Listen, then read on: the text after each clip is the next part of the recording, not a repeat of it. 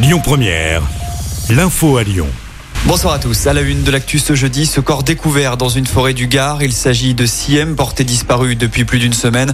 Deux proches de la jeune femme sont en garde à vue. Un homme de 39 ans serait même passé aux aveux. Il aurait évoqué une dispute qui a mal tourné. Selon ce dernier, la victime était amoureuse de lui, mais il se refusait à cette relation car Siem était la cousine de son ex-compagne.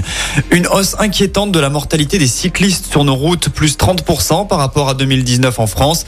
2019 qui est l'année de référence. Hausse également du nombre de personnes tués en trottinette électrique. À ce sujet, justement, on vous en a parlé hier. La ville de Lyon a renouvelé le contrat de ces deux opérateurs, DOT et Tiers, pour les quatre prochaines années. C'est un pas de plus vers l'inscription de l'IVG dans la Constitution. Les sénateurs votent pour que les femmes aient la liberté de recourir à l'interruption volontaire de grossesse. Le texte prend désormais la direction de l'Assemblée nationale.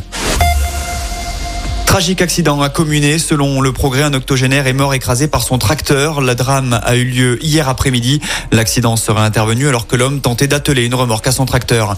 L'hommage à Mohamed hier à Lyon. Une marche blanche était organisée dans le troisième arrondissement pour honorer sa mémoire. Mohamed, c'est cet adolescent de 16 ans tué et dont le corps avait été retrouvé démembré dans les canalisations d'un immeuble de Saint-Priest.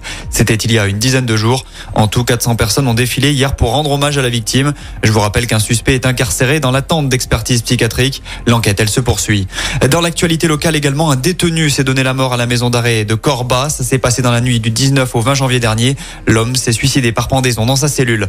Condamné pour avoir vendu des faux passes sanitaires. On vous en parlait lundi. Quatre hommes étaient jugés par le tribunal correctionnel de Nanterre cette semaine pour avoir écoulé 11 000 faux passes sanitaires durant la crise Covid. Des documents vendus en région parisienne, mais aussi chez nous dans le Rhône. Deux d'entre eux ont écopé de 4 ans de prison, dont une année assortie du sursis et de 25 000 euros d'amende. Enfin, on termine avec du foot. L'OL n'y arrive décidément pas. Les Lyonnais ont été tenus en échec 0-0 hier soir contre Brest. Avec ce match nul, l'OL est dixième au classement. Prochain match dès samedi soir, 19h avec un déplacement sur la pelouse de 3. Et puis lui dit au revoir au bleu après Steve Mandanda et Hugo Lloris. C'est maintenant Raphaël Varane qui va prendre sa retraite internationale. La récente défaite face à l'Argentine en finale de la dernière édition du mondial aurait joué un rôle dans sa décision. Le palmarès de l'ancien madrilène avec les bleus reste impressionnant. Une Coupe du Monde et pas moins de 93 sélections. Écoutez votre radio Lyon Première en direct sur l'application Lyon Première, lyonpremière.fr et bien sûr à Lyon sur 90.2 FM et en DAB+. Lyon Première